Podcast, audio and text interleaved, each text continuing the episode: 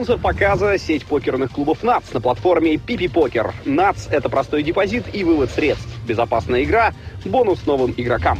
Регистрируйся на iplanac.com и играй в покер. Ссылка в описании.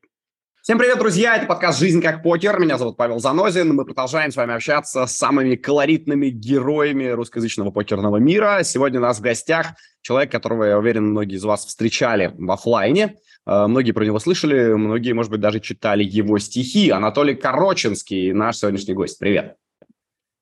Привет, Павел. Привет всем. Рад вас а. слышать. Ну, может быть, вдруг тебя не помнят по фамилии, но точно все помнят, что ты, когда происходит что-нибудь значительное, кричишь «Толя машина». Да, это так? Да, было, было такое, но это тогда, когда я был очень эмоционален. Сейчас а сейчас я... уже нет. Ну, бывают очень редкие случаи, когда там вау, тогда да. Uh, ну, расскажи, это просто такой uh, формат трэш-тока, то есть ты так воздействовал на оппонентов, или у тебя реально настолько эмоции хотели выплеснуться, что нужно было придумать, как празднование гола в футболе, что-то подобное? Ну, ты знаешь, э, мы же с годами меняемся, и э, покер, который я начинал лет 10 назад, наверное, играть, и еще э, период Азов-Сити и так далее. И потом первые турниры, пять лет у нас э, Сочи исполнилось, по-моему, да, в январе сейчас.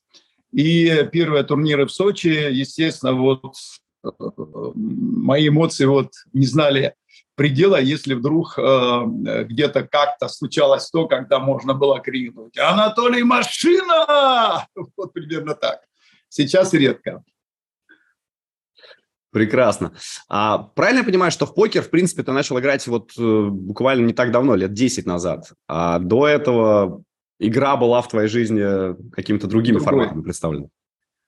Да, совершенно верно. Примерно в 2013 году вот, э, началась моя такая покерная карьера, если не считать э, э, таких первых увлечений в кругу своих друзей. Там э, в сауну мы ходили группой и собирались там друг у друга, играли э, в преферанс, бридж, нарды и так далее. И там вот первые пробы проходили. Ну, тогда, честно говоря, мне не очень понравилась эта игра, когда один из моих товарищей принес физически, говорит, вот такие правила, вот 10 значит, комбинаций, и вот тогда она не была принята. Но чуть позже когда я побывал в Лас-Вегасе, э, с женой была поездка и попал э, в одно из, э, это было, по-моему, Вин казино или Винишин, не помню.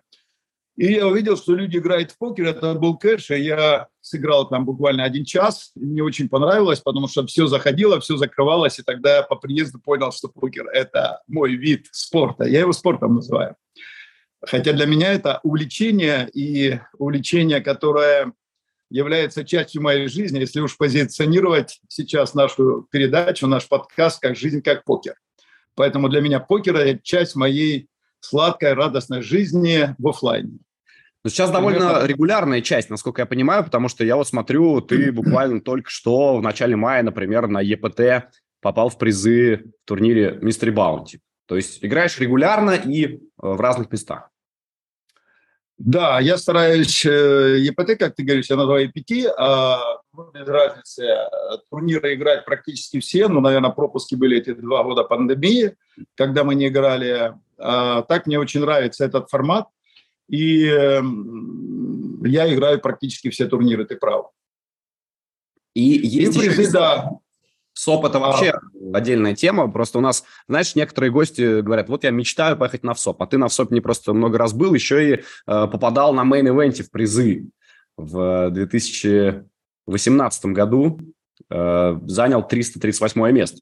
По-моему, очень солидно. Да, у тебя, у тебя хорошая, Павел, статистика. Это было, кстати, интересное, э, э интересный ВСОП, когда очень глубоко я прошел впервые. Я примерно играл, наверное, 5-6 раз на ВСОПе, и там случались разные казусные моменты для меня. Вот, и в этот раз вот как-то вот мне повезло, и на самом деле я занял такое высокое место из 10 тысяч практически человек. Это, да, хороший был проход. Ну расскажи, вот там э, есть уже ощущение, что близко мечта? э, все-таки 338, кажется, это тоже еще очень много. Это еще далеко до November 9, или там уже тогда ее не было. В общем, до решающей стадии. Э, или, э, может быть, уже там э, возникает ощущение у всех, что вот-вот-вот, сейчас еще одна секундочка, и я стану великим. Ну, смотри, я стану великим, я к этому не стремлюсь. И ты, может, вокруг тебя, ты же тоже часть процесса, часть тех, кто остался. Ну да, да. В покере, как мы с тобой знаем, и как знают все покеристы, э, определенный процент везения. Если говорить, допустим, об этом 328 месте, я очень хорошо помню эту раздачу, когда ждешь, ждешь хорошую карту для того, чтобы можно было сыграть, увеличить свой стек, и вдруг заходят короли, все пас, пас, пас, пас, пас, пас, пас. Ты думаешь, хотя бы кто-то на блайндах. И туз король, а, человек на большом блайнде, естественно, зашел со мной, играем, и туз выпал, все, и ты улетел. Вот. И вот это везение, оно в покере присутствует всегда из множества моих турниров, которые я сыграл. И э, никуда от этого не деться. А что касается э, Э, предчувствий, то, естественно, заходя в любой турнир играть, ты ставишь перед собой задачу играть правильно, играть э, так, как тебя научили, так, как ты уже умеешь с учетом своего опыта, для того, чтобы максимально приблизиться к финальному столу, войти в финальный стол и желательно еще сыграть heads-up. Примерно так. Поэтому такие предчувствия есть. Но это предчувствие кайфа, предчувствие радости, тем более я вот 29 улетаю из Франкфурта вот, на очередную серию СОПа, по-моему, это 54-я серия, и там прекрасный опять э, турнир этот Баунти будет, когда я просмотрел статистику, в прошлом году человек, который играл хедзап и занял первое место, получил где-то призовых 750 тысяч, а человек, вытявший этот билетик 1 миллион долларов, не знаю, какое место, ну, вот миллиона, вот 850 тысяч. Примерно так. Круто. Слушай, то есть э, на ВСОП ты едешь просто сам по себе, потому что там часто же бывает, что люди объединяются, какой-нибудь компании, едут, снимают дом вместе, э, и, ну, там возникает такой комьюнити. Расскажи, вот ты я общаешься понял. с другими коллегами? Конечно. Смотри, а, один раз я жил в таком комьюнити, мне не очень понравилось. Почему? Потому что когда живут четыре человека, Одному хочется курить именно в помещении, второму э, чересчур жарко, нужно включить кондишн, я его не переношу и так далее, и так далее. Хотя все прекрасные ребята. Поэтому после этого э, случая такого я решил жить один или, может быть, в паре там с кем-то, с другом, если есть. Поэтому, что касается проживания, это так. А что касается общения, конечно, мы общаемся там, в перерывах и в баре, там, в кафе вместе там кушаем и так далее. Это само собой. Это тоже элемент наслаждения, общения, обсуждения раздач и так далее. Э, когда ты обсуждаешь э, раздачи с э, профессионалами, ты чувствуешь, что они знают что-то больше, чем ты, или ты с ними на равных? Нет, я не на равных. Я это любитель, к любителям себя отношу. Хотя в свое время у меня было два тренера, которые давали мне определенные уроки, которые скорректировали игру. И э, у меня есть, может быть, там 5, 7, 10 человек, которые с радостью примут мой звонок, или если они находятся рядом, в перерыве я могу рассказать какую-то раздачу, сверить, правильно ли я сыграл, там, прифлоп, терн, на ривер и так далее, и делаю какие-то корректировки. Это однозначно. А где-то я бываю не согласен с суждением. Ну и как, споры бывают? Нет, нет, споры не, споров не бывает. Почему? Это приятные люди, которые уже гораздо больше наигрыш имеют с учетом в основном онлайна. У меня-то нет этой практики, кроме его тренировок. Вот. Ну, нет практики не потому, что я там не люблю, не хочу. У меня просто другой формат жизни. А, я еще действующий бизнесмен, курирую ряд а, процессов, тоже очень важных для меня. Поэтому моя жизнь, она переплетена с покером. Покер – это как для меня теннис, как для меня горные лыжи и ряд других увлечений в кругу компании, там, близких, семьи и так далее. Примерно это так. И а, плюс громадье планов дополнительно. По поводу э, раздач, по поводу споров, э, я вот слышал такую историю, не знаю, подтвердишь ты или нет. Э, ты играл в Сочи на турнире и э, попал за ТВ-стол. Так. И чуть ли не самой первой раздачей тебе приходят короли. И ты их выкинул в пас, э, мотивируя это тем, что, э, дескать, а если я сейчас вылечу и в первой же раздаче, какой же я буду дурак? Нет, у тебя ошибочная информация. Тогда рассказывай, как мере, было на самом деле. По крайней мере, я, во-первых, не помню, чтобы я в Сочи выбросил королей. Этого не было э, никогда. Но я видел, когда люди э, выбрасывают, я не могу называть фамилии, я играл за одним столом, Я видел один раз была ситуация, когда человек долго думал, выбросил короли, его оппонент а, а, не сказал, что у него было, но сказал, что ты правильно сделал. Но человек выбросил короли, и люди так перешептывали, сказали, нифига себе. Это был, по-моему, на терне, вот, ну, там сложилась, на самом деле, такая Нет, ситуация, ну, так бывает, что... так бывает, конечно. А я, я имел в виду здесь, что ты как будто подумал, что что-то там случится и выбросил. То есть вот на чуйке, знаешь, так много кто делает. Нет, нет, я сыграл, была такая раздача на финальном столе в Мэйне э, Монте-Карло сейчас когда я тоже там вот э, принимал участие.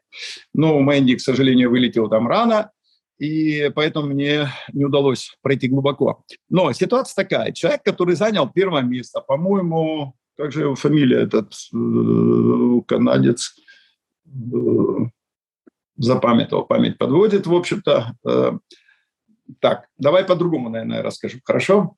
Вот. Не, ну это нормально. Дело же не в конкретной фамилии, дело вообще ситуации? Э, хорошо. Была такая раздача. Э, финальный стол. А, а, человек делает raise, там с ранней позиции, затем call идет, и э, на большом блайнде тоже коллируют король 7 разномастными. Флоп ложится. Король, король 7. У него фулл-хаус королевский, да?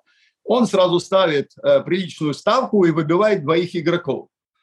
Я был в шоке. Я не понимал, что ему угрожает. Я бы, естественно, играл по-другому чек, ждал бы, когда у людей там что-то закроется, и дальше бы уже добирал больше. Я звоню своему коллеге и говорю, Леш, смотри, вот такая ситуация, вот так, так, так. Ты мне объясни, это профессионал, там у него где-то 4 миллиона, по-моему, выигранных денег. Вот. А почему он так сыграл? Ну, он занял первое место в итоге, да, на этом мейне.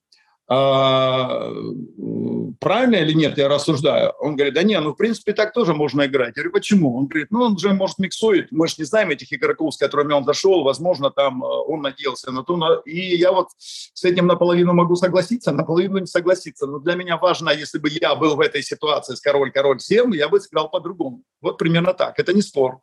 Ну, мы выяснили ситуацию. А, мы выяснили пока, что выиграл ЕПТ Монте-Карло Майк Уотсон. Видимо, это был он как раз. Да, это был Уотсон, совершенно верно. И если посмотреть финальный стол, то вы эту раздачу можете увидеть. Интересно. На самом деле, э, слушай, здесь тоже разные варианты возможны. И вообще покер же прекрасен тем, что э, в нем нет одного очевидно правильного действия в каждый момент. Совершенно Есть верно. разные варианты. Э, я, например, считаю, что тоже здесь, ну, это странно выглядит вроде donk, да, он же donk. Э, да, да, да. Но наоборот, все остальные могут подумать, ну, у него же точно нет ни короля, ни фулл-хауса, может, он то семеркой так ставит в лучшем да. случае, сейчас сразу же забрать. И кто знает. Ну, тут, видимо, не повезло, что не было рук э, достаточно приличных у оппонента. Да. Ладно, да, про раздачи это прекрасно, конечно. Я просто думал, что ты расскажешь вот про эту историю с королями. Ну, нет, значит, э, не было и хорошо, что такого не было, потому что... Откуда у тебя эта история, кстати? Мне ну, интересно. я тут собирал разную информацию, а, ну, я пытался, знаешь, кто что знает про Анатолия. И вот да. какие-то... Ну, слухи же ходят, понимаешь? А, вообще, э, расскажи, пожалуйста, ты, в принципе, тебе нравится, если тебя там узнают, знают какой ты классный, крутой, э, может быть, есть у тебя некое тщеславие, или это не настолько все важно? Э, ты знаешь, вот э, в той дозе тщеславия, которая превышает норму, у меня нет. Я считаю, у любого человека есть там подобные штучки, но ты знаешь, что я человек, который могу поговорить и так далее. И в Сочи, если говорить, Мария Лаврентьева часто меня брала интервью и так далее, я как бы вот такая личность, не знаю, приметная и так далее. Но меня это никак э, не радует в этом плане. Я нормальный человек, я приезжаю и дружу с ограниченным кругом людей, покеристов, уважая всех остальных, без э, всяких там оговорок, э, общаюсь, получаю наслаждение, играю в свой покер, радуюсь, ну вот как положено. Вот примерно так. Тщеславия у меня нет.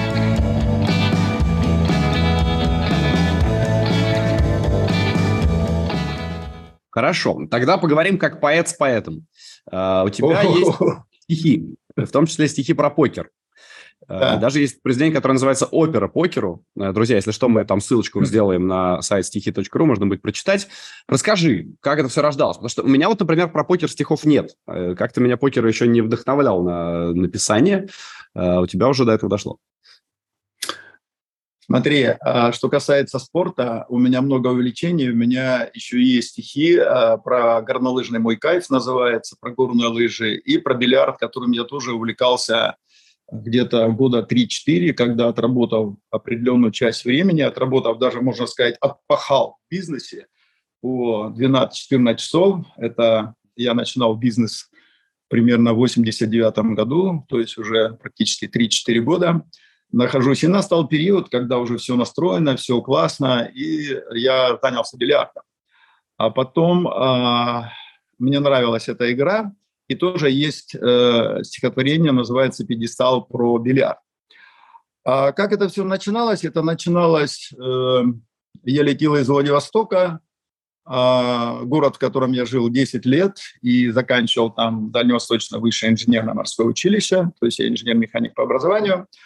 И мы прилетаем в Шереметьево, и когда вот был путь, да, это было 19 августа, мы на самолете опускаемся, и вдруг видим, что внизу танки, бронетранспортеры и так далее, и так далее. Что-то вот такое. И когда мы приземлились, узнали, что вот произошло вот то, что произошло. А в Владивостоке еще этого не знал, естественно. Это произошло вот во время полета. И э, как человек очень эмоциональный, на меня это произвело ну, очень сильное такое эмоциональное давление – потому что я не понимал, почему так случилось, что будет со страной и так далее. Не надо забывать, что я родился в 1955 году, я помню все, вот, э, каким был Советский Союз, и вдруг вот как раз развал империи, России и так далее, и так далее. И э, я лег спать э, ночью, а раньше у меня были такие эпизоды, когда что-то мне вот в стихотворной форме приходили, какие-то эпизоды. Я думаю, ну, утром запишу. Утром просыпаюсь, не помню. А в этот раз я ложусь спать, и вдруг мне снится такой сон, и снов бывает два вида. Первый вид, когда я бывает, идет сон, и я понимаю, что я сплю. А второй вариант, когда я не знаю, что я сплю, то есть это в реальности. Я люблю такие сны, когда они яркие, сочные, классные, но в данный момент не та ситуация. И вдруг э, э, мой сон такой, что я в роли корреспондента там какого-то издания, и меня послали в Москву для того, чтобы разобраться, что там вот происходит. Вот. Я прибываю в Москву, смотрю, там стреляют, ну, те эпизоды, которые я уже вечером посмотрел по телевидению, да, вот когда Останкина там вот э, такими машинами э, разбивали стекла и так далее. И вдруг я вижу, что у меня нет блокнота, я потерял эту свою сумочку такую, которая была. Я думаю, что делать? Надо запоминать, надо запоминать. И рождается первое четверостище. Я потом назвал, оставил это без изменений, э, эту целую поэму, назовем так, там 24 четверостища было, а, назвал э, «Крушение империи». Э, и первое четверостище, потом смотрю второй эпизод, и я начинаю повторять первый, чтобы не забыть, помню о том, что записи нет, второй, третий, четвертый. Проснулся где-то часов в 4 или в 5 и спокойно иду к себе в кабинет, лампочки горят, такие освещения, прихожу и начинаю в полутьме записывать. И вот то, что я записал утром жене и теще тогда, сейчас она, к сожалению, умерла, вот, я говорю, люди, мне приснилось вот это. Вот читаю, и там вот хронология вот того, что мне приснилось, она записана в стихотворной форме. И вот здесь понеслось, как из рога изобилия. Еду на работу в джипе, любой эпизод, у меня вот э, суждение о нем внутреннее происходит, э, четвер, э, четверостище рождается. Одно, второе, третье, четвертое. Мне это понравилось, и как бы года 3-4, наверное, я писал очень много – потом сборник даже вот вышел, был у меня куратор из отдела культуры, там я обратился, отдали человека, который в этом деле соображает, и вот, вот так. Поэтому рождались эти стихотворения и другие. Вот если коротко или наоборот длинно получилось. Немножко мистическая история, потому что во сне вот так писать, такого я еще э, не встречал. Скажи, пожалуйста, а я знаю, что ты еще и песни даже пытался писать и даже давал кому-то из известных артистов. Э, Какие там? Э, да, да. Смотри, потом история развивалась так. Все эти четверостища, они носили такой бытовой характер разного рода. И когда мой куратор мне говорит, Анатолий, ну сколько можно об этом писать? Надо писать о любви, это должна быть высокая поэзия и так далее. Я не знаю, у меня нет такого пока вот порыва. Она говорит, ну возьмите атомики Тютчева, Пушкина, там почитайте и так далее, и так далее, пойдет. И э, на самом деле пошло, да, то есть есть несколько стихотворений, которые мне самому очень нравятся, и вот специалистами э, оценены. И э, я подумал, ну ладно, стихи, может быть, нужно написать слова э, для песни. А, мы ходили группой в баню, там у нас человек, наверное, 12, но таких постоянно приходящих в субботу было там 5, 6, 7, 8 человек. Ну и первые мои слушатели моих стихов э, были, естественно, люди, которые вот со мной ходили, мои коллеги в баню. Я прихожу им одного, читаю второго, третье, и один из моих товарищей говорит, Анатолий, Ты можешь написать про баньку, вот про нашу русскую баньку и так далее. Но я никогда не писал на заказ, но ну, почему бы нет? И э, э, я подумал о том, что, может быть, написать стихи на какую-то мелодию, песню. И мне нравится исполнение Гарика Сукачева, который поет там, ты знаешь, «Моя бабушка курит трубку», там и так далее. И я именно для него написал стихи э, «Банька». Вот, да, это было. Потом еще э, родилась баллада о любви, потом еще, вот, ну, озвучено это, правда, только местными нашими специалистами в Ростовской области. Так я и не добрался, да. Э, Сукачева, Гарика и других, но не было выхода. Примерно так. Ну, все еще впереди, мне кажется. Вот сейчас посмотрим Может наш подкаст. Э, увлекающиеся покером музыканты. А среди них, кстати, много таких. Знаешь, я вот тут играл на вечернем покере, там постоянно каких-нибудь певцов зовут, э, и да. можно будет, наверное, записать. Круто. Это было бы круто, потому что э, ну, вообще здорово, когда человек выходит немножко за рамки себя. Ты вот как себя, в принципе, осознаешь? Ты бизнесмен, кто ты? Может быть, уже там отдыхаешь, пенсионер, ты спортсмен. Как бы ты себя в первую очередь представил? Представлю так, как я себя представлял не раз и представляю сейчас. Ну, наверное, правильно сказать, что я бизнесмен. То есть мне повезло, потому что бизнесом занялся в свое время, когда бизнес только зарождался, первые кооперативы, Горбачев, который сказал, в бизнесе можно все, когда не было еще законодательной базы, что не запрещено законом. И вот тогда начинался бизнес, который до сих пор существует, но руководят уже, значит, мои ученики. Я только курирую там ряд отдельных помогаю сыну в отдельных вещах, там, зятю и так далее. А в основном э, вот отдыхаю, играю в покер, занимаюсь спортом э, и счастливым, успешным человеком, если так можно сказать. Несмотря на то, что я бизнесмен, потому что некоторые коллеги, которые судят, да, говорят, у них денег дофига, они там могут э, там травить их как хотят в покере, да. Я в основном имею правила. Для меня вообще-то правила прописанные вообще не только по покеру, очень важный элемент моей жизни, да, потому что если мы отклоняемся в малом, затем будет обязательно в среднем, имеется в виду плохую сторону, обязательно будет в большом, проблемном. А, поэтому я установил для себя то, что я могу играть десятку максимум, и то, если я выиграл э, сателлит. Да, хайроллеры я имею в виду, да, на EPT. А, так, естественно, это мейны и все остальное, там 1100, 2200 и так далее, и так далее. Большое количество турниров, я стараюсь сделать один, максимум два входа. Редкий случай может быть, когда я сделаю три входа, и то только тогда, когда кулер в первом, кулер во втором, тогда третий. Вот, примерно это так а уходить там 100 тысяч или 50 я не ухожу. Я объяснил почему, потому что у меня есть мое суждение, понятие о деньгах, которые заработаны лично, они просто мне свалились как мана небесная. Вот. Ну, а ты рассматриваешь вариант, что ты будешь выигрывать вот эти турниры по тысяче, по две, по десять, и твой банкролл, если ты его ведешь, вырастет до, до того, что ты сможешь играть уже и хайроллеров тоже?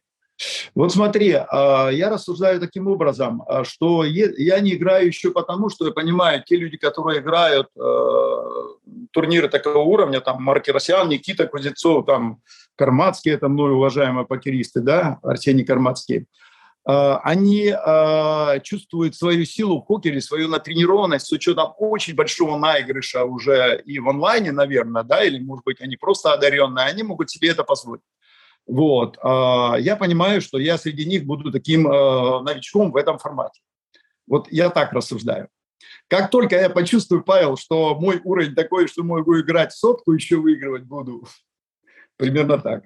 Ну, интересно, что сейчас все трое, кого ты назвал, у нас уже на подкасте были. Так что если мы считаем уровень по подкасту «Жизнь как покер», тогда ты тоже уже вошел в эту когорту. Да, слушай, ну я просмотрел прежде, когда мы с тобой долго запрягали, да, и с Дмитрием, сколько, наверное, месяца полтора не было у нас совпадения для того, чтобы сделать эту запись. Даже сегодня вот несся, вот, видимо, и эмоциональный сейчас такой, потому что я, по сути дела, бежал. Ты говоришь, время ограничено, давай вперед-вперед.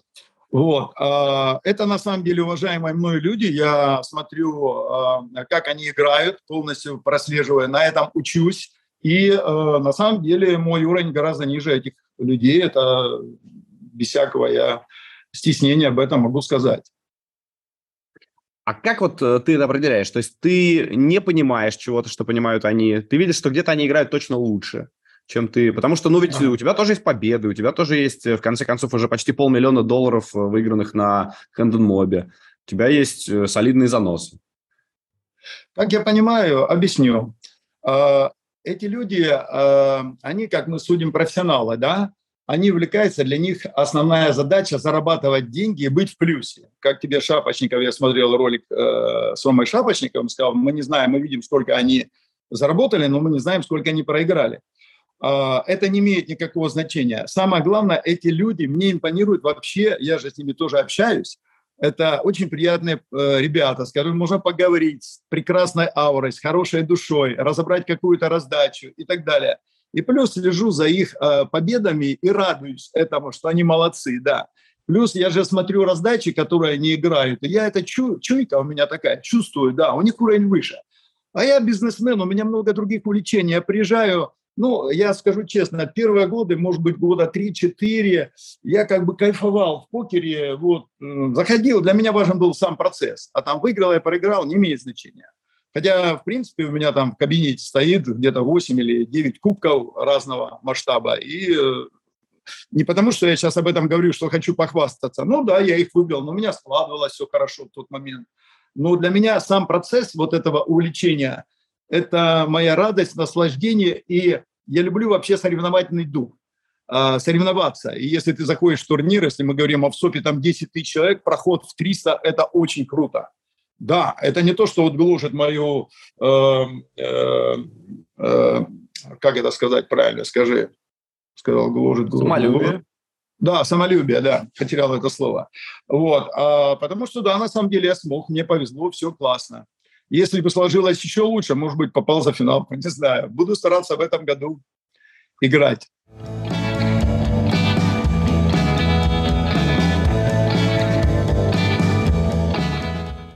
Сколько планируешь сыграть турниров на ВСОПе в этом году? Смотри, вот что касается и пяти турниров, я всегда делаю план. То есть я заранее расписываю, какие турниры я буду играть. Вот в Монако я приехал, у меня были другие там увлечения еще, кроме этого, встречи и так далее.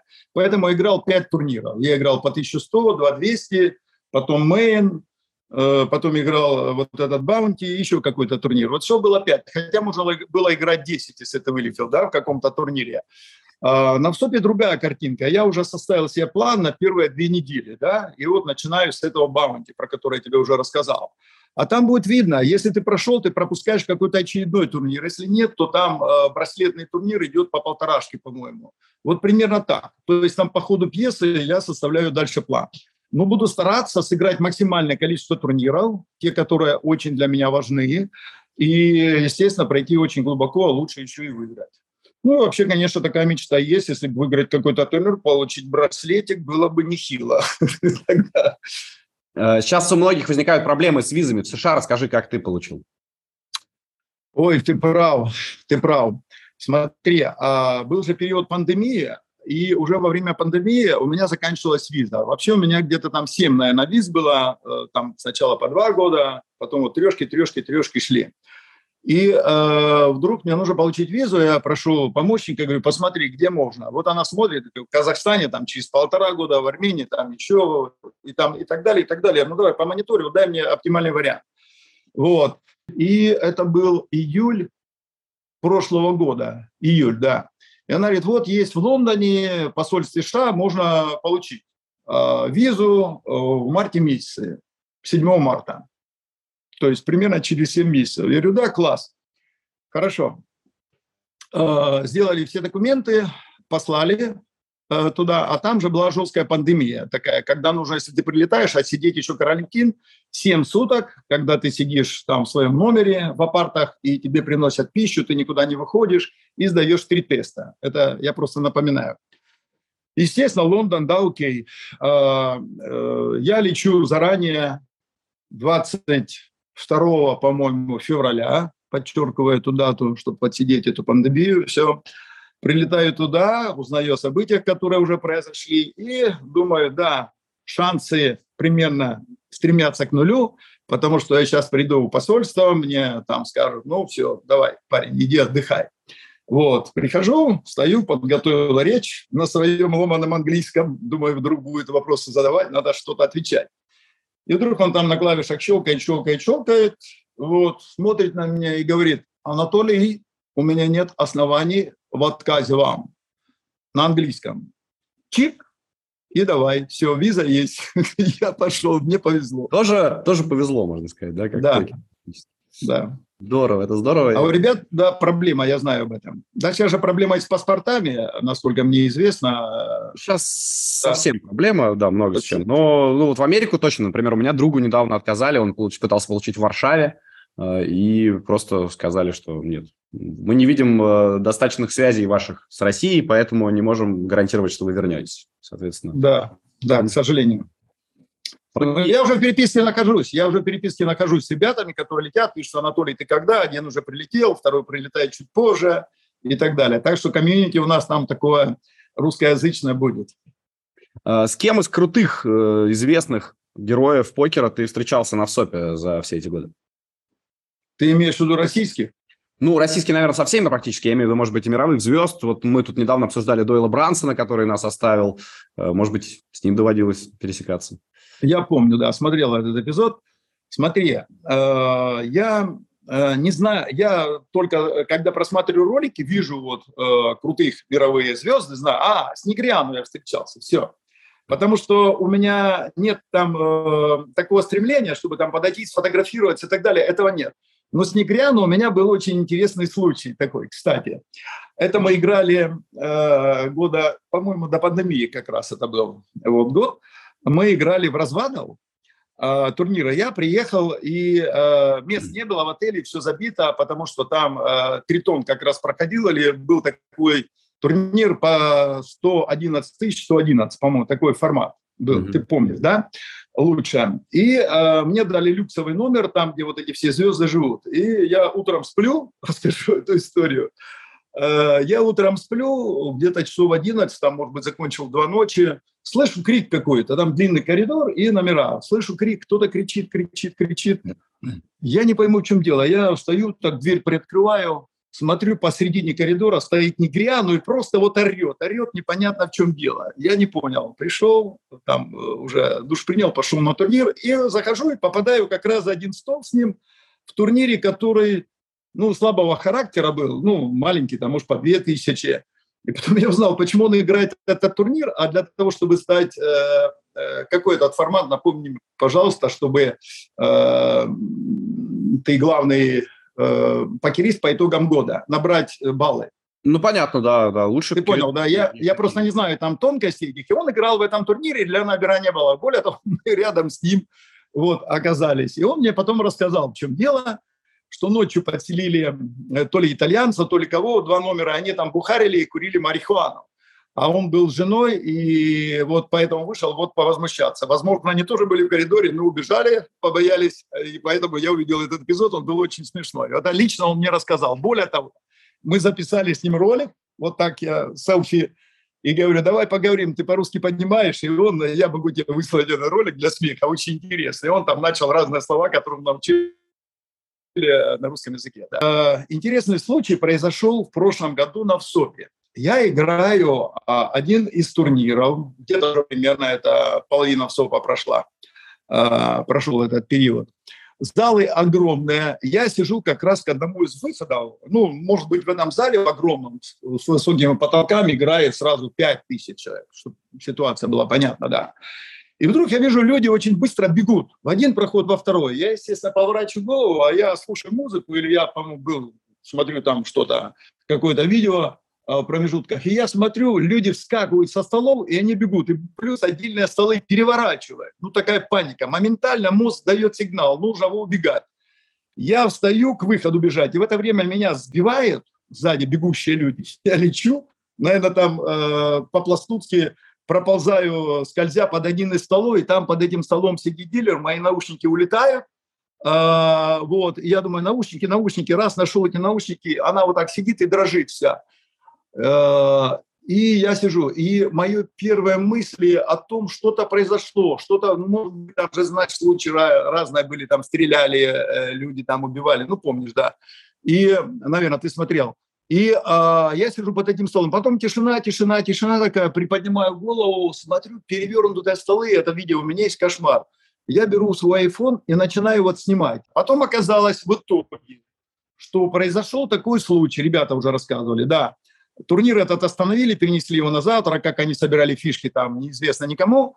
Сказали так, что где-то в конце зала произошел какой-то хлопок. Ну, может, короткое замыкание, может, вентиляция, мы не знаем. И кто-то крикнул там слово «бомба», и пошла вот цепная реакция, вот такой неуправляемый процесс. Вот такой случай был. Неприятно. Я просто думал, сейчас окажется, что ты залез под стол, а там э, сидит, не знаю, там Фил Хельмут тоже и, и дрожит. Нет, это сидела женщина лет 55, перепуганная, потому что на самом деле страху натерпелись все. А, да, ну вот э, тут э, мне подсказывают, что там была такая история, что какой-то игрок, э, который был недоволен, разбил стеклянную дверь, и все решили, что кто-то стреляет, и началась паника вот эта. Да, это я ссылаюсь, я же не знаю, что произошло. Это потом в коридоре, когда мы ожидали, думаем, как же в основной турнир, у кого-то столы целые, где-то фишки вот смешались, все. И мы примерно были в ожидании, общались э, с русскоговорящими ребятами, там 3-4 человека, что произошло, и каждый рассказывал свою версию. Один говорит, а я вот играл за столом, сказали короткое замыкание. Второй говорит, да вот то, ты говоришь, стеклянная дверь. Поэтому я не знаю, что произошло. Самое главное, что это обошлось ну, все да. мирно и без всяких эксцессов более серьезных, но тем не менее это было страшно. Поверь мне, я впервые в жизни испытал страх на самом деле, потому что вот когда ты сидишь первые секунды, это дрожит, и я думаю, те убежали, вот первая мысль это проскакивает моментально. Эти убежали, а мы сидим. Ну вот это было страшно. Вот я привык говорить так, как, как я чувствовал в тот момент и сейчас говорю. Так, Карин, ну то есть это типа чуть не самая страшная ситуация в твоей жизни. Я просто думаю, ты бизнесмен, начинал там в 90-е, в конце 80-х. Ты жил в Ростове-на-Дону, где тоже наверняка не очень спокойно. И что, не было никаких ситуаций, когда бы тебе было страшно за свою жизнь? Вот сейчас вспомнил я ситуацию. А, были, были, да были однажды аварийная ситуация, когда человек меня подрезал, ехал с семьей из Кисловодска на джипе, и там чисто вот на профессионализме избежал того, что можно было кувырком идти. Но одна ситуация была еще страшнее на заре моего бизнеса. Я не знаю, уместно это рассказывать или нет, но потом можете вырезать. Когда мой бизнес был очень разношерстным. То есть я его когда начинал, а, как бывший производственник на номерном заводе, я решил заниматься производством в основном и сразу его открыл. Вот. Эм, это еще был Советский Союз, кстати. Вот, уйдя с завода там по определенным причинам и так далее, потому что меня там Строгача впаяли, обвинили в том, том, том, потому что там люди работали в этом номерном заводе, герой соцтруда, главный конструктор, главный технолог, главный инженер, герой соцтруда, а нужно было обвинить начальника производства. И вот я так обиделся и ушел. И ушел в бизнес, и поэтому очень рад, что так случилось. И э, один из моментов приводит, приходит ко мне мой компаньон и говорит, а тогда торговля что только развивалась, говорит, мы можем взять, грузины привезли э, две фуры шампанского, а уже первые деньги были заработаны, хорошее шампанское, мы можем его продать, нам выгодно заработать столько денег. Ну, давай, договорились там о встрече, пришли, встретились, сколько, они нам принесли по пару бутылок этого шампанского, дома мы попробовали, хорошее. И на другой день мы должны были прибыть к ним с дипломатиком, как в те времена, пачечками уложенных долларов. И вот мы в гостиницу «Турист», сейчас это турецкий уже бренд, э, э, приезжаем с ним, э, приходим в номер, и вдруг оказалось их не два человека, которые были менеджеры, а уже четыре. Вот. И они говорят, ну что, деньги привезли, все, а мы здорово, молодые ребята, ну как молодые, по 35 лет, это мне сейчас 68, тогда 35 – это молодой возраст. Я в этом возрасте, собственно говоря, начинал бизнес. Я ему говорю, Валер, а мы, э, э, значит, должны проверить, мне показалось так, или кто-то мне подсказал, что то шампанское, которое они открыли фуру и достали оттуда по две бутылочки, может быть подставное. А нам нужно попросить, чтобы они первый ряд убрали, и мы сами возьмем, которое надо. И когда мы стали об этом говорить, сразу я почувствовал, ситуация резко меняется. Мы в номере там, на восьмом этаже находимся. И э, они говорят, ну, деньги, вы, вы чего там, типа, ну, на своем языке, будете с нами тут э, разводы устраивать какие? И один достает бритву опасную, вот такую, раз, вот так открыл ее, второй тоже открывает, подставляет одному ко второму горлу. И вот здесь это был, наверное, самый опасный случай. Я распрощался со своей жизнью. Ой, в это время стук в дверь, тын-тын-тын, стучат откройте, бритвы убирают, нас отпустили. И в это время идет инвентаризация, и один из сотрудников, там, я не знаю, управляющий или кто это был, еще с тремя там дядями, тетями, с блокнотами заходят в дверь. Ты можешь такое себе представить? Вот. Мы вот просто галопом оттуда, не знаю, как нас ветром сдуло, вот убежали. Вот это было вот страшно такой случай расскажу. Ну, мне кажется, его в эфир пускать не надо, потому что... Нет, почему? Это прекрасная история. Слушай, это же, э, знаешь, вот когда люди смотрят сериалы про 90-е, допустим, «Бригаду», да. они же думают, что это все не так, что это все сказочки.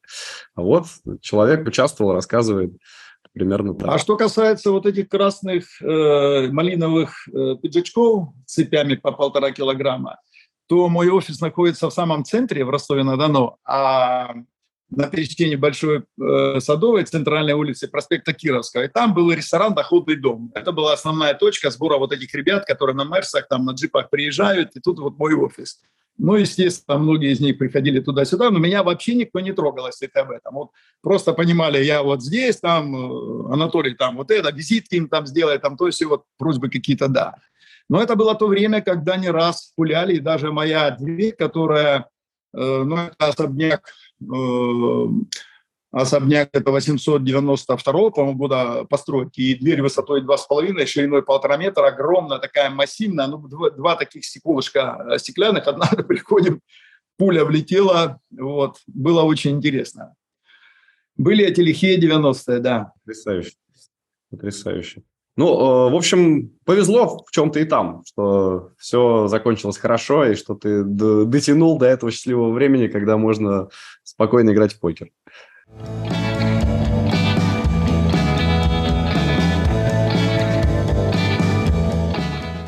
Давай расскажу тебе, э, Павел, мне очень приятно с тобой беседовать. Вот. А, давай расскажу тебе два курьезных случая, которые я не раз рассказывал за столом, когда вот ребята поддерживают. Я вообще люблю а, когда попадается публика за столом, все неугрюмо бывает так, знаешь, пришли, все сели друг на друга, смотрят, как будто кто-то умер. Вот для меня это все, я сразу наушники, музыку слушаю, что-то.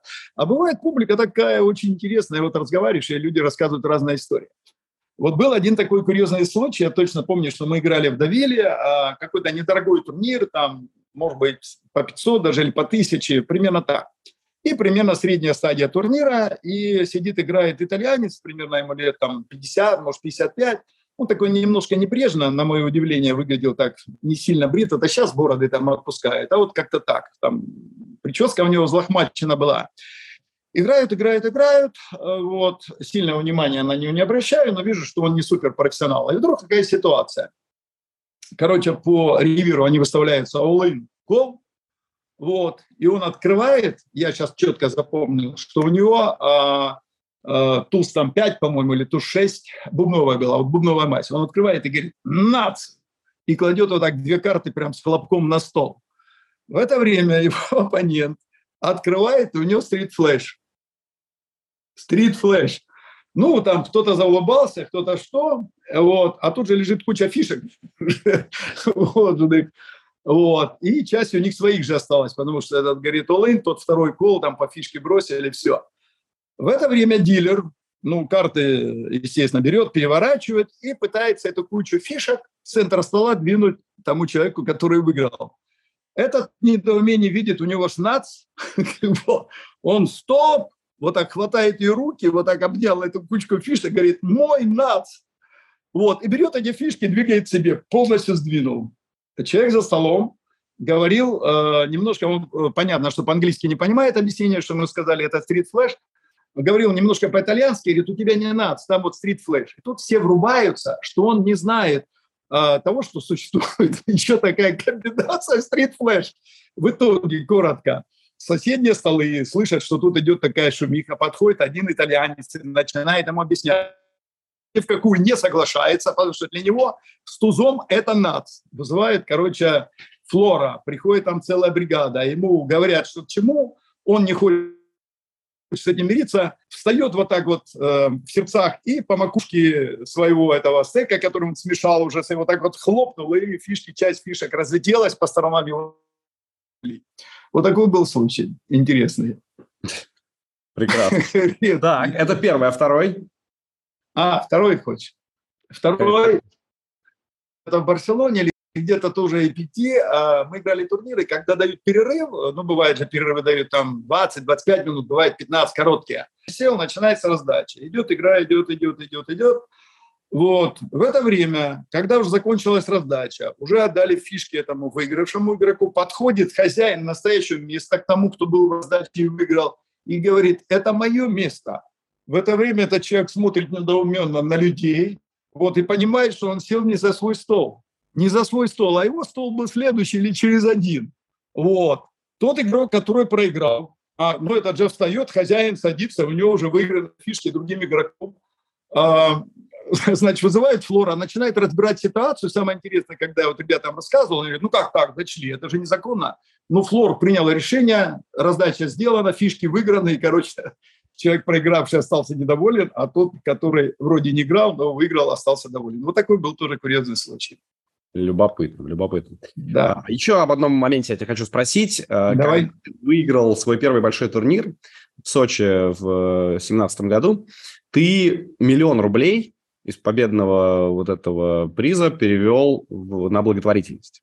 Расскажи, да. э, ну это, мне кажется, крайне нечастая история. Все-таки в покере люди играют для того, чтобы выигрывать для себя. Тут ты выиграл, э, перевел на благотворительность и сделали операцию трем детям. Э, как это все было? Может быть, ты часто занимаешься благотворительностью? Может быть, у тебя есть какие-то постоянные проекты? Смотри, уважаемый Павел, моя семья воспитана на основании тех многих добрых, хороших вещей, которые заложили мне мои родители, а моей жене ее родители – и когда мы уже жили в достатке, то есть у нас пошел бизнес, зарабатывали, хотя был период, когда мы из бедных семей, мы не имели денег, и вот как бы от получки до получки, да, потом, когда пошел бизнес, мы стали зарабатывать. Естественно, я понимал, что многие люди живут бедно, и вот эта внутренняя доброта, она срабатывала в малом. То есть тогда, если ты помнишь, а ты, наверное, помнишь по телевизору, вот сейчас, оно и сейчас э, показывали, что там тот нуждается, тот нуждается, вот вы на смс пошлите такой номер, и с вас там спишут 100 рублей, там 200, 300. Это вот мы по состоянию души, вот сидишь много же таких роликов, вот раз ёкнула жена, говорит, давай пошлем, ну давай, давай пошлем, ну давай, хорошо. Вот. Мой сын занимался благотворительностью, и красавчик он в этом а, вопросе, и моя дочь то же самое. И это было но не установка в семье, а это, это как даже стараюсь подбирать, подобрать слово, это была потребность нашей души помочь тем людям, которые нуждаются. Вот. Естественно, это никто не афишировал. А здесь, э, в этом случае, про который ты спрашиваешь, совпало так, что мы же катаемся на лыжах, мы из Ростова раньше э, на поезд садишься в 9 вечера, и в 8 утра ты уже в Сочи, и мы приезжаем там на 3-4 дня покататься на лыжах. И как раз когда шел этот первый турнир, да, чемпионат России, я играл покер, семья подъехала позже, и э, когда я уже его выиграл, дочь с сыном говорит, пап, давай вот часть денег пожертвуем э, на благотворительность. И это было совместное решение, мы приняли, что один миллион мы можем выделить, без всяких яких. То есть э, это было то состояние души, когда я мог это сделать. И когда я пришел, не помню, или Мария об этом сказала, или Артуру, что вот я хочу так, они говорят, о, Анатолий, тогда смотри, а, тогда они сделали турнир так. Все турниры, которые шли, они не вручали кубки э, людям, а сделали так, как закончится полностью, это первое соревнование, и всех там на сцену приглашали и так далее. Вот. Ну, и они говорят, ну, обязательно ты должен об этом сказать и так далее. Я там вот волнуюсь немножко, думаю, там люди подумают, выпендривается. Ну, вот сказал, как сказал. И более того, мы эти деньги не послали в фонд. Я попросил дочь, а, она подобрала, связалась с фондом благотворительности, с одним из фондов в Ростове, и попросила, чтобы они подобрали конкретных детей, чтобы мы могли связаться с их родителями, а, вот переговорить. И мы выбрали, на самом деле, э, трех мальчиков – двое нуждались э, в операции на сердце, и там я не помню сумма, где-то было так, что полностью сумма проходила, а где-то мы добавили эту сумму, но это был в общем миллион, а одному мальчику очень маленькому, ему было 9, по-моему, месяца, у него, когда, знаешь, вот есть э, вверху детей грудных, у тебя дети есть, Павел? Есть дочка, это называется родничок. Да. Родничок называется, да. Но я-то уже дедушка, у меня шесть внуков, да, поэтому я уже подзабыл, возможно. Родничок. И у него э, очень быстро родничок ушел, и мозг развивается, растет. Ему делали операцию в Москве, делал там тело в этой области, э, член-корреспондент Академии наук, я помню, и так далее. И вот эти деньги пошли этим детям.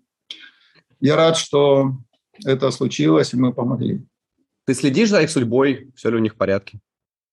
Смотри, первое, э, там два или три года, двое из этих, э, значит, которым мы пожертвовали деньги, их папы и мамы звонили, мы общались, и они благодарили, там одна очень такая набожная дама, она, я всю жизнь буду молиться за вас, там и так далее, и так далее, все вот говорила. Я говорил, спасибо, на здоровье, на здоровье, извиняюсь, э, все хорошо, все прекрасно, главное, чтобы вот малыши живы, здоровы. И это выглядело именно так. А потом вот э, все, перестали. Ну, нельзя же звонить там каждый год там, или благодарить за это. Ну, главное, что все прошло успешно. Но я, я не общаюсь, да, я не общался с этими детьми, нет. Не знаю, почему, вот сейчас ты сказал, может быть, зря. Может быть, надо было это сделать, но уже прошло время определенное, ну вот, есть как есть.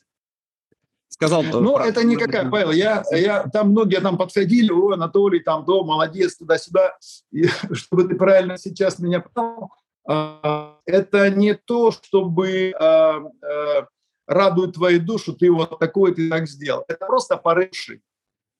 Это безусловно, но мне кажется, Такие жесты... вот когда, я скажу свое мнение по этому поводу, когда люди занимаются благотворительностью и скрывают это, и стараются не афишировать, это не очень хорошо, потому что э, любой такой момент, э, любая помощь э, благотворительным ага. людям, она еще и дополнительно стимулирует других. Внимание. Она стимулирует других. То есть ты, э, когда говоришь, я, ребят, вот сделал так, я помог, и другой думает, о, я бы тоже мог так сделать, я тоже так сделаю.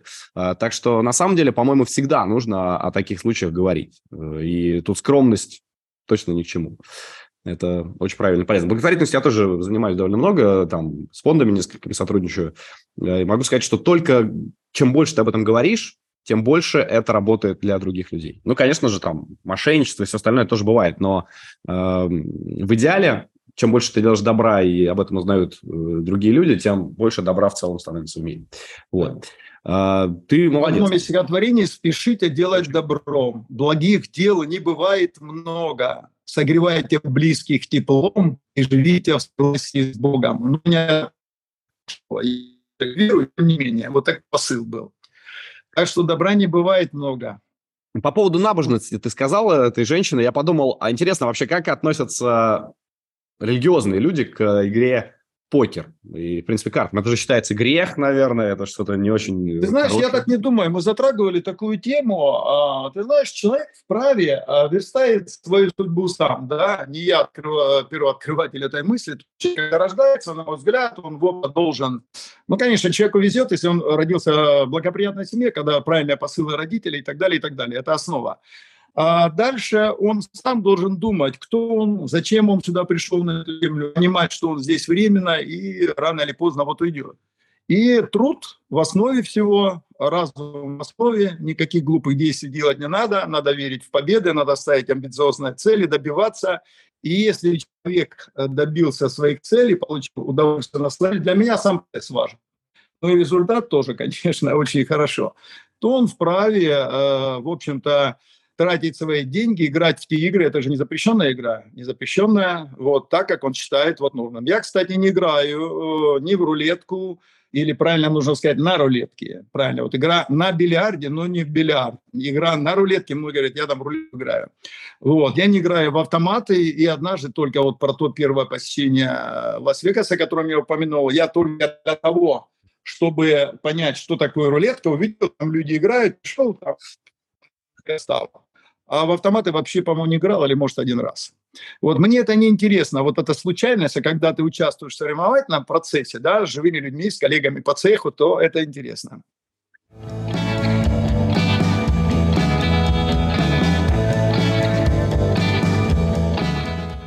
А как насчет онлайн-покера? Играешь ли ты в интернете или это тоже неинтересно? А, я уже сказал в начале о том, что Э, история развивалась так. Приходит ко мне дядя и говорит, Анатолий Иванович, а вы не играете в покер? Вот смотрите, там бесплатно можно взять фишки, я набил там 100 тысяч, например. Я говорю, да, интересно. Он мне раз там поставил приложение, вот, э, я думаю, ну если Коля набил 100, мне надо 200. Ну это характер такой. Я там набил 300, звоню ему через 3 месяца, слушай, я набил 300, вот, и там потихоньку начал играть какие-то маленькие лимиты в кэш. А потом уже открылось э, казино Азов-Сити, и там мы были вот выходцы, кстати, многие вот э, ребята талантливые, которые, в общем-то, в обойме находятся э, там двадцатки, тридцатки, не знаю, вот если брать по нашему сотнему покеру, выходцы оттуда. Поэтому в онлайн я не играю. У меня был один тренер там где-то месяца три, потом второй полгода меня тренировал и заставлял играть турниры, как сейчас помню, по 2.20, 5.50 мы играли на Покер Старс, и потом мы с ним разбирали эти раздачи. И вот там мне удалось выиграть один турнир, э, по-моему, по 10 это было долларов выиграть, и я 7 тысяч, 6 тысяч 999 получил, да.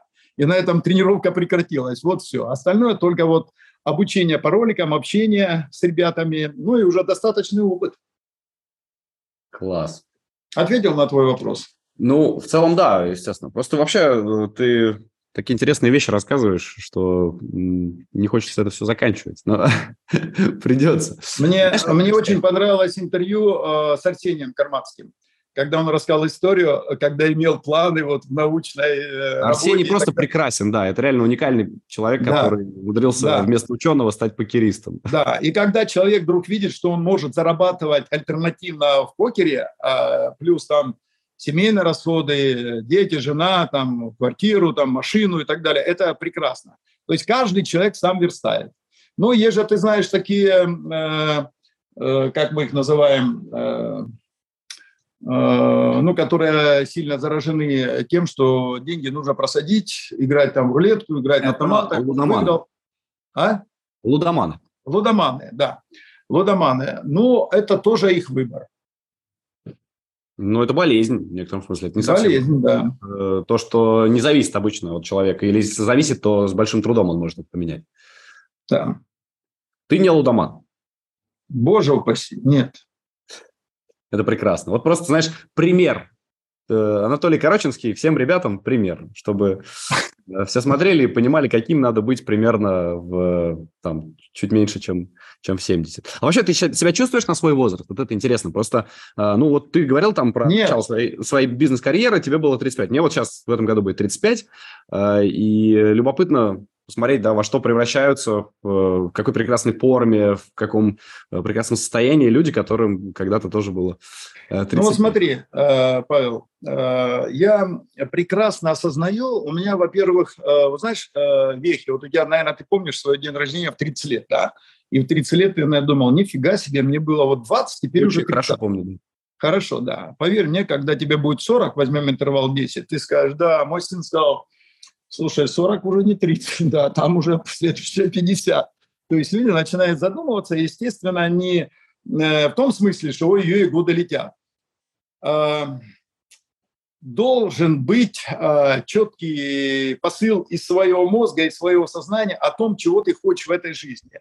Некоторые хотят ее просто прожить, пропалить, вот как угодно, пусть она сама течет, это их дело. У меня много увлечений. Во-первых, у меня есть такое свойство, когда то ли мне везет, то ли еще как. Я знакомлюсь с такими людьми, которые для меня являются сразу учителями. То есть люди, которые могут обогащать. Э, это и покерная среда в том числе. Когда я с ними поддерживаю отношения, так, ну, естественно, ты должен быть полезен в обогащении. Да? Это хорошие контакты. Поэтому круг общения небольшой, но это очень классный вот, э, э, круг моих хороших, уважаемых друзей. И плюс я отношусь к симпатиям, как я тебя симпатии, к целой группе людей, которые вижу их стиль игры, как они одеваются, как они а, спокойны, как они терпимы, то есть не выскочки какие-то и так далее, и так далее. Вот. А теперь конкретно на твой э, вопрос. Сформулирую еще раз, чтобы я не сбился. Вот вопрос. я сейчас... Осознаешь ли ты сейчас себя на свой возраст? Тебе 68. Да. Чувствуешь, что Хорошо. Ты Значит, Павел, ты еще, пожалуйста, следи за тем, что я могу сейчас уже разошелся выходить в сторону от да. вопроса. Хочется многое сказать. Так вот, еще с молоду я стал увлекаться в армии отдельными видами спорта. Да, мне это нравилось. Вот. Э, в армии у меня был бег, потом я занялся самбо, потому что способствовала обстановка, там, гиревой спорт и так далее. Придя из армии, вот, обучаясь в училище, я тоже продолжал заниматься спортом. А уже э, э, на, на настоящий момент, можно сказать, мои любимые виды спорта – это теннис раз, это горнолыжный спорт два, это походы на длинной дистанции 50 и более километров в группе хороших единомышленников 3 с определенной скоростью. это э, просто ходьба, езда на велосипедах и так далее, и так далее. То есть очень много. То есть тем самым я хочу сказать, что я понимаю, что в основе а, моего долголетия, как мне хотелось бы прожить 90 лет, например, реально, да, лежит лично моя забота о моем здоровье. Если я не буду заниматься спортом, раз, если я буду не следить за, не за диетой, а переедать, там, толстеть, это два, это мое такое понимание. И третье – это мои эмоции. То есть мое психическое состояние в плане того, что я нахожусь все время в комфорте, в позитиве. Вот три слагаемых. Там кто-то может медитировать, кто-то еще делать. Э, я пробовал это все. Вот три слагаемых. Более того, друзья, те, которые не фальшивые, ну, друзья-товарищи, которые очень комфортные. Потому что как только я чувствую фальш и так далее, сразу дистанцируюсь. Это дает мне некую такую оболочку и платформу для того, чтобы находиться в позитиве. И это труд. Порой мне не хочется делать зарядку, не хочется делать растяжку, но ты должен делать. Вот. Поэтому э, вот так. Э, я спортивный, нормальный. И насколько ощущаю, ну, я не могу сказать, насколько. Ну, не знаю, но мне 68 лет. Буду это продолжать. Прекрасно. Это прекрасно. Спасибо огромное, э, Толь. Я надеюсь, что в СОП сложится удачно. Э, и, может быть, у нас будет повод э, следующее интервью провести, когда ты будешь уже говорить с полным осознанием, что ты машина, потому что ты выиграешь браслет в СОП. Да, спасибо Удачи. большое. Спасибо большое, Павел. Удачи, добра, до свидания. Спасибо, друзья. Подписывайтесь на наш канал, ставьте лайки и до скорых встреч с новыми интересными людьми. Пока-пока.